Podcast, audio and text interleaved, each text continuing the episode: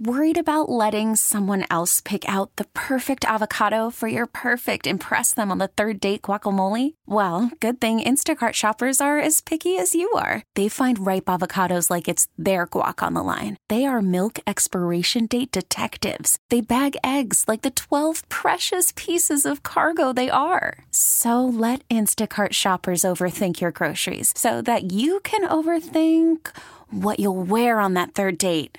Download the Instacart app to get free delivery on your first three orders while supplies last. Minimum $10 per order, additional term supply.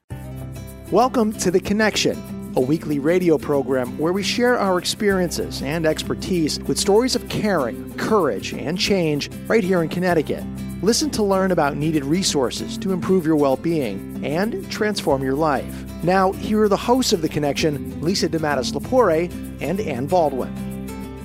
Hello, everyone, and welcome to this week's program. I am Ann Baldwin, as you just heard in the introduction, here with the co host of the program, Lisa DeMattis Lapore, also Chief Executive Officer of The Connection. God, that sounds great. Thank you. Good morning to all of our wonderful listeners. You know, you're one of those CEOs, right? I mean, you're one of those people that really.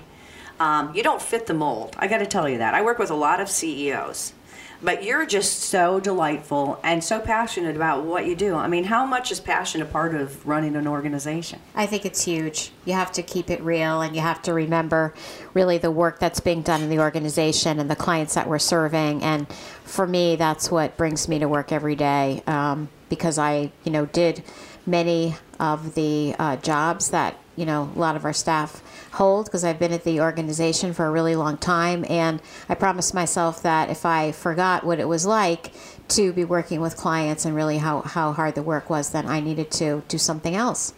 So. Well, and, and, you're doing it. And, and one of the things I love about this program is, you know, each and every week we have the opportunity to talk about a different topic. And I'm so excited to have uh, Dr. Marianne Haley. She's the Deputy Director of the Connecticut Coalition to End Homelessness um, and known in the business as CCEH. And, um, you know, Dr. Haley, thank you so much for being on. And we're talking about homelessness, and we're talking about, in a little bit, we're going to be talking to one of your colleagues too about homelessness and, you know, youth and young adult programs. So, if you could just give us an overview of kind of what your role is and, and where we're at as far as homeless, homelessness goes in our state right now. Thank you, Anna. Thanks for having me. I'm thrilled to be able to participate in this.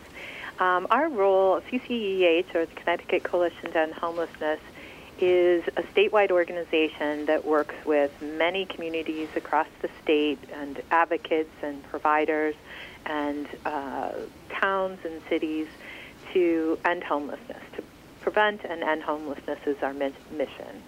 And what we have done is to really uh, align ourselves um, and, and, our partners with the federal goals to end homelessness uh, on the, uh, for chronic homelessness and veteran homelessness and youth and family homelessness. And Connecticut has been a, an incredible leader in the country around ending homelessness. So it's been a real privilege to be a part of this.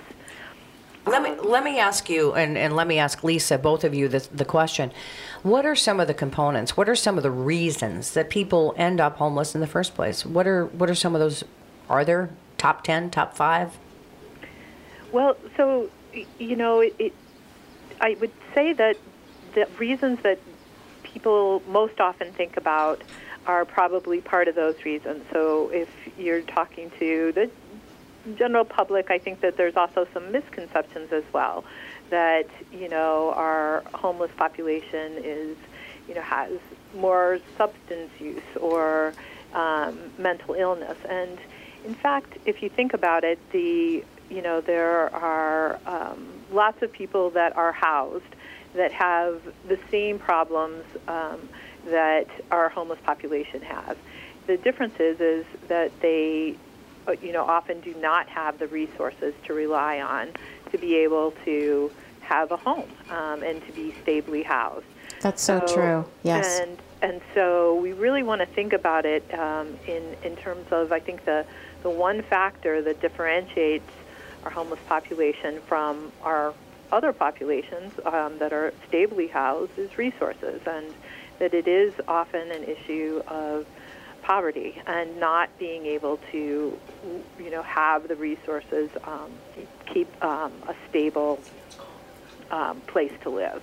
And, you know, so we want to just make sure that, you know, we're not um, thinking about this as that they're a much different population than you or I or anybody else because um, I think that people have, you know, different issues that they face and challenges in their life that um, they are still able to remain housed. And, and and I really think that's key, and we've really been talking about that a lot on on this program. That there's many factors that come into play with regard to homelessness, and I think you're absolutely right. It's not necessarily always addiction or um, mental health, but it's you know other factors that we've shared on the show with regard to not having the right support system, not knowing who to turn to, and I'm sure you see what we see, which is that a lot of folks have really you know lost family members because of p- potentially struggles that they've had and and they don't have anyone to really reach out to.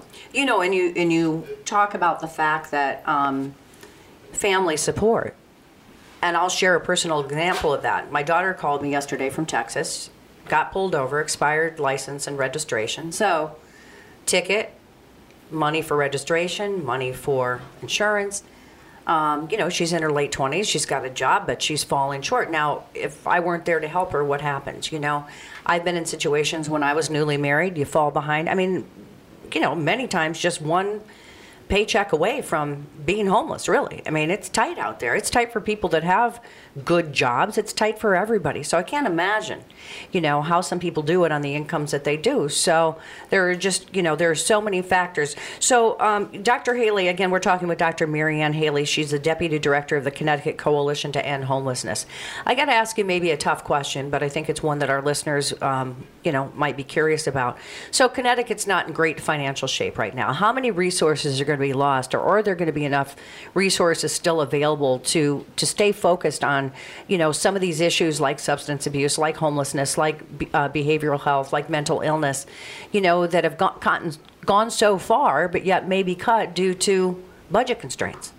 So that is a, a, very tough question and a very important question because what we also know about homelessness is that um, our work to end homelessness across the state, and this is a very you know, collaborative state that has worked um, tirelessly over the last few years to become, become one of the leaders in the country to end homelessness. And we were very successful in being able to end, we were the first state in the country to end chronic veteran homelessness.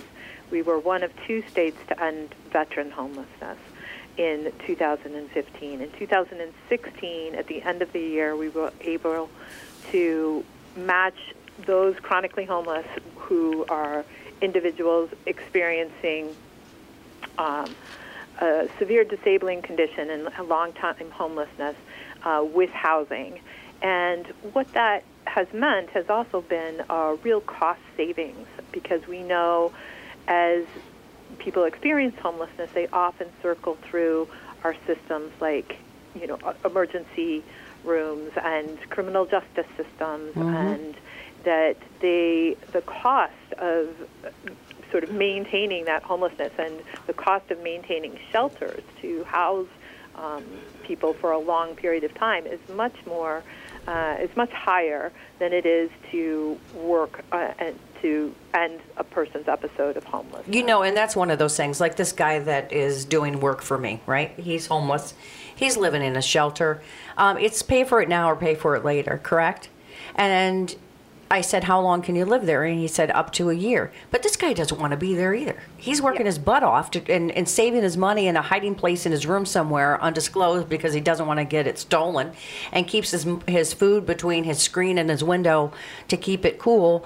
Um, you know, he doesn't want this isn't his end goal in life, but it's an opportunity for him to get back on his feet. So, you know, and I think that's a great thing about collaboration collaboration between organizations like CCEH, The Connection, the state. I mean, it's a team effort. You can't get out there and just do it all alone. And you know, it's not a you're not doing it. Be, you're not doing it because you want to make big bucks. You're doing it because you want to make a big difference, right? That's very true, and I, I do agree that we have an extremely collaborative state, and we've really gone above and beyond working together uh, in that collaboration to end homelessness and to really address this issue because it's so chronic and it's one that we really you know need to stay on top of really quickly our supportive housing for families program is statewide and we serve 500 uh, clients per year. We have a current waiting list of over 500, and those are folks that are absolutely appropriate for this program and their families, but because of the lack of housing and wraparound services,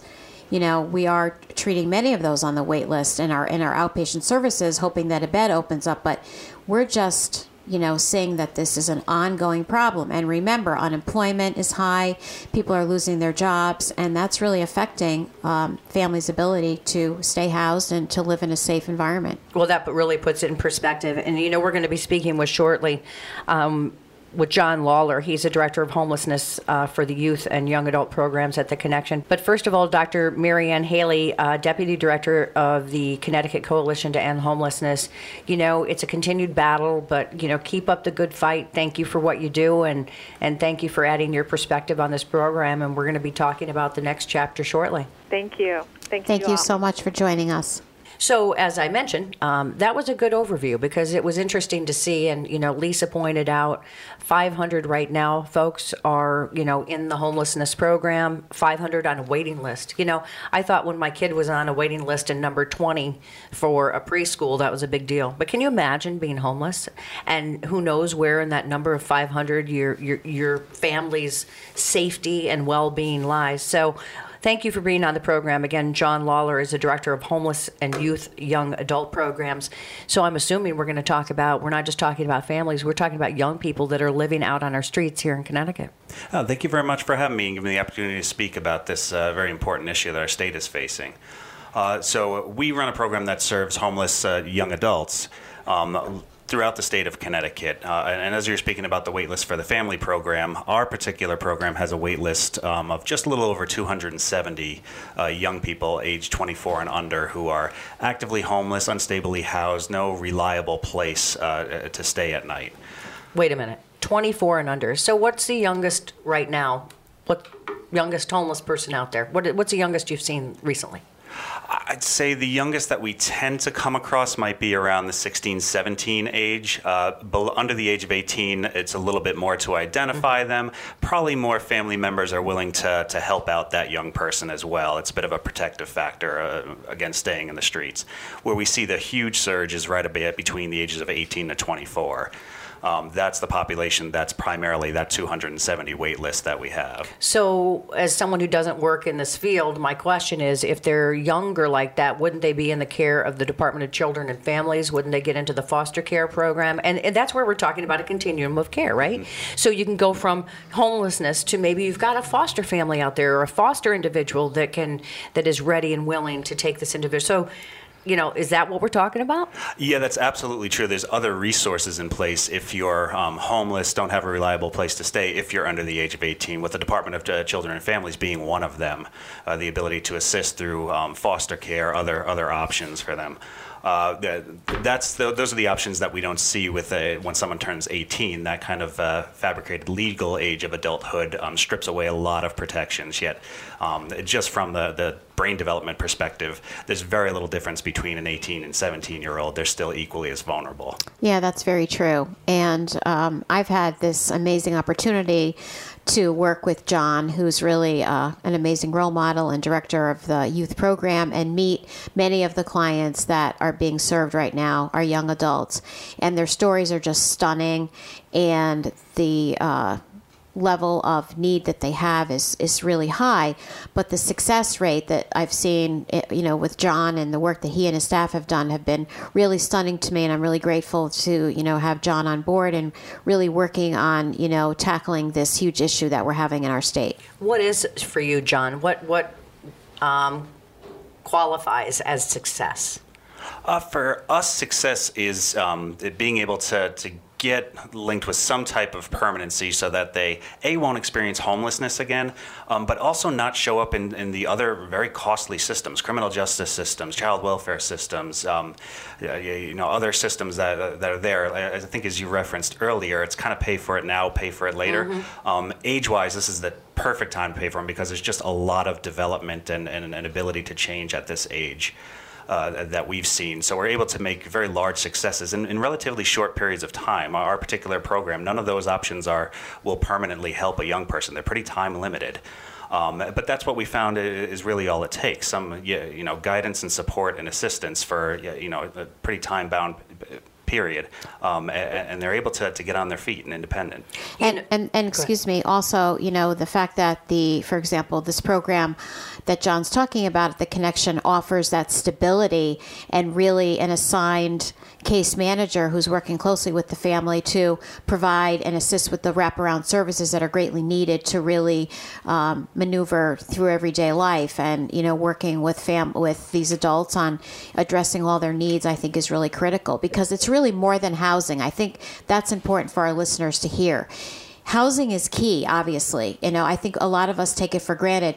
When you put a key in the door and you turn that key, I want everyone to picture that in their in their mind right now.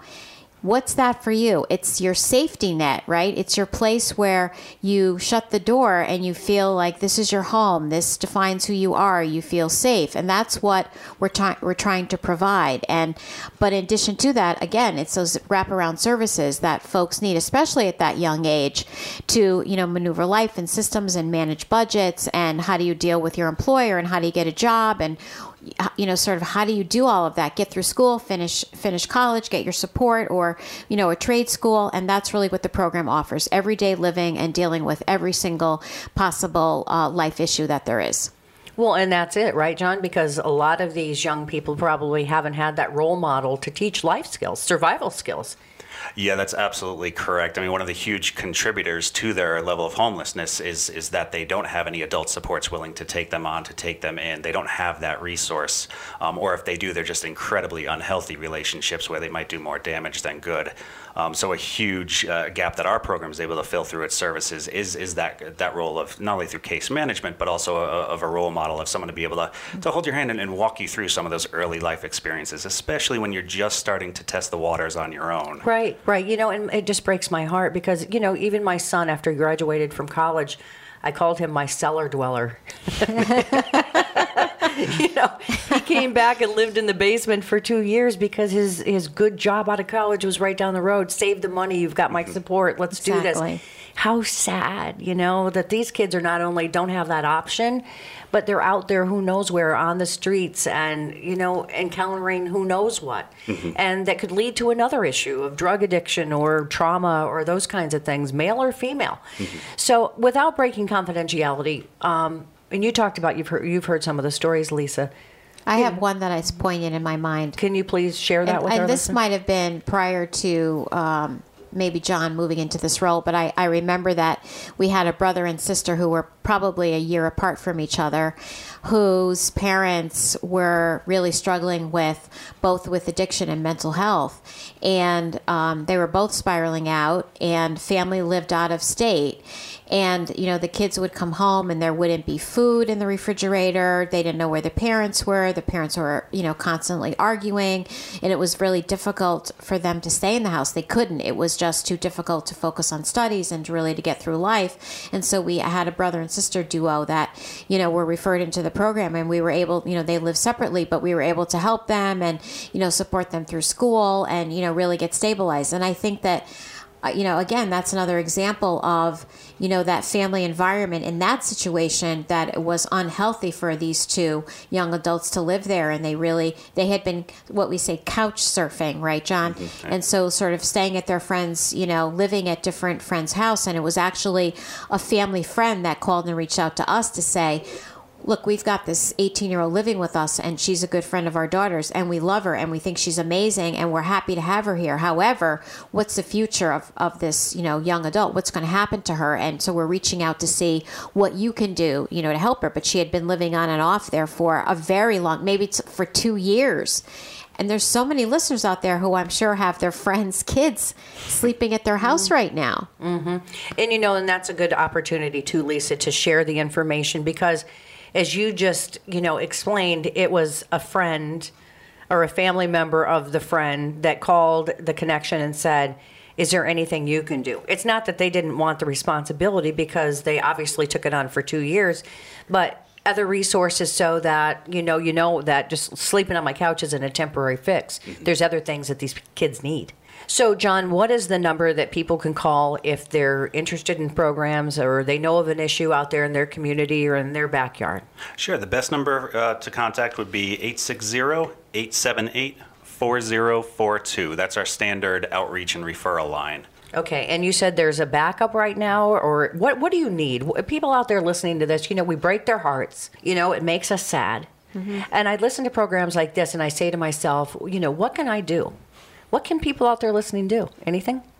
Yeah, there's quite a bit that they can do. I mean, the, one of the, the big needs is to have some adult supports involved with these young people to help guide them. And sometimes that can just be someone that they call at the end of the day or their first day of work. I mean, pretty normal um, youth behavior uh, supports that they just don't have uh, outside of our case management support.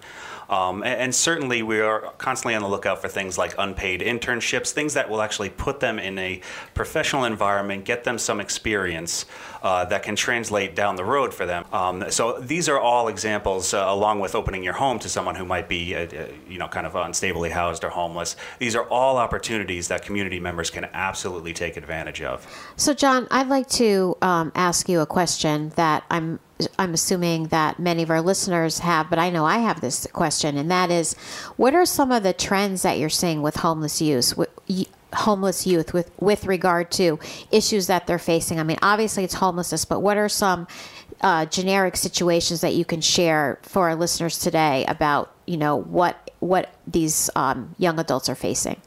Uh. So, uh, it probably uh, probably speaks pretty heavily to um, the, the differences between uh, what a homeless young person um, th- their homeless experiences versus an older individual. Um, so, one of the reasons that a lot of people in Connecticut don't even understand that there is this homeless youth, homeless young adult problem in the state uh, is because it's just a much less visible problem. These are not individuals who are staying out on the street for weeks at a time. Uh, the pattern that we see are primarily couch surfers with a lot of transitions, a lot of different places that they might stay. Some of which can can be extraordinarily high risk. Um, they tend not to enter shelter, and they, and they also have these brief intermittent periods of staying in a street, abandoned building, stairwell. Um, and so they struggle with things that anyone with that number of transitions w- would struggle with. difficulty staying connected to education, difficulty um, being able to function in school, learn math, learn history, those kind of things when you're not sleeping well, you, have to spend a huge amount of your day figuring out where you're going to sleep that night. Um, employment opportunities are few and far between. Very difficult to hold down a job for a young person in that scenario as well. Um, and also just getting connected to resources that are out there to, to help them. Um, one of the things that we constantly hear from our youth just coming into our program is that the goal when you're a homeless and unstably housed young person is not to appear homeless or unstably housed. Right, right. You put a huge target on your back mm-hmm. for all sorts of very dangerous things. Um, and there's also a lot of young people out there who are in those situations that don't consider themselves homeless.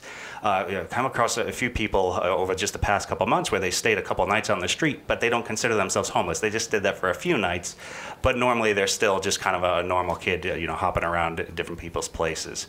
Um, so a lot of the the barriers that they face are um, certainly a disconnect from some available resources, uh, but just lack of opportunity to, to have a place to, to call home to get stabilized. Um, and, and, then there's that whole uh, mentorship, the services piece, uh, which is crucial, just so they can start to emerge in, into adulthood. Right. So there are things you can do. You can mentor some of these young people. You can get involved. You can you can be that that phone peer to peer support. Mm-hmm. You know, even another young person, I would think that that, you know, what greater example of somebody that's kind of, you know, on a different track or has different options than some of these kids do to have somebody else to kind of guide them along the way.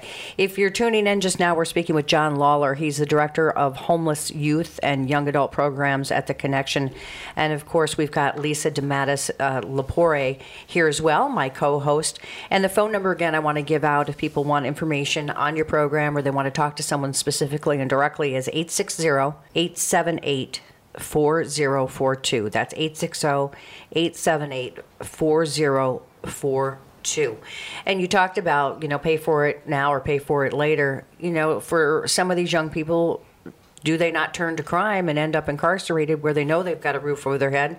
Not necessarily a soft, cozy bed or a pillow, but um, you know, meals and and what, you know, what would you rather have? I mean, that's that's where they end up if they don't get the support they need. Correct? Absolutely. So, John, can you share um, just sort of a brief um, story about, without obviously breaching confidentiality, but perhaps a story about one of our youths that you have found really poignant? Yeah, and and maybe that's made it right. That's gone through the system, and today, you know, you you what were they? What happened, and where are they now? Sure. So, uh, I mean, there's always one that that uh, comes out to my mind, which is a, a young woman who came to us right around the age of. Uh, 19 years old, I say. Uh, she was um, previously involved in the foster care system, had a number of placements, never really, uh, just was never able to get adopted, had a lot of behavioral health issues. Um, and when we came across her, she was living in a hotel um, in what was likely a rather uh, exploitive situation. Um, and so we were able to bring her into our program. She was able to get her own apartment through our financial assistance. Uh, a lot of work with her around how to develop healthy relationships, how to do uh, employment seeking, money management, uh, et cetera. Um, and this is a girl who really struggled even getting through high school. So this was taking on a, a lot for her, that level of independence uh, at that time. Um, two years later, this young woman uh, discharges from us to her own apartment, can afford it without a problem. She's going, she's actively involved in school to get a certificate for a nursing career. Um, and, just someone who really flourished with just some of the the supports that we were able to, to provide and some mentorship and, just someone there to be able to, to help her uh, work through um, you know the adjustment to being on your own um, and also to work through some of the, the, the, trauma that she had been through as well. Mm-hmm. So and and these people I would assume when they're that's a great success story maybe even come back and give back. Yeah, oh yeah, we are still in touch with her uh, very frequently. That's great. The when those are the kinds of stories. So you know there is hope. It's not like you're throw, throwing money or resources at something that's not working. Absolutely, that's yeah. the key. So you know you can't ignore it. It's out there. We've got so many issues in our society, but these are uh, issues that can be fixed. And you know, I remember recently John attended a one of our board meetings and brought one of the youth clients, and one of the things, uh, John, that I really felt was compelling was the relationship that had been established by one of John's staff, who who was really her case manager, and that I I completely remember that the uh, client said that for the first time they actually felt like someone really cared about them and really got to know them and you know didn't abandon them didn't let them down and really assisted them in finding a better way in their life. And i think that's so key. It's about relationships it is and you know what i love i love it when we end this program on a positive note because it shows that there's there's hope right? There's hope. There's hope for the future. There's hope for people out there that need it, and help for people that need it. So again, the number, um, if you're interested in the programs at the Connection that they have to offer, 860-878-4042. And thank you uh, for listening to another edition of the Connection right here on WTIC News Talk 1080. MLB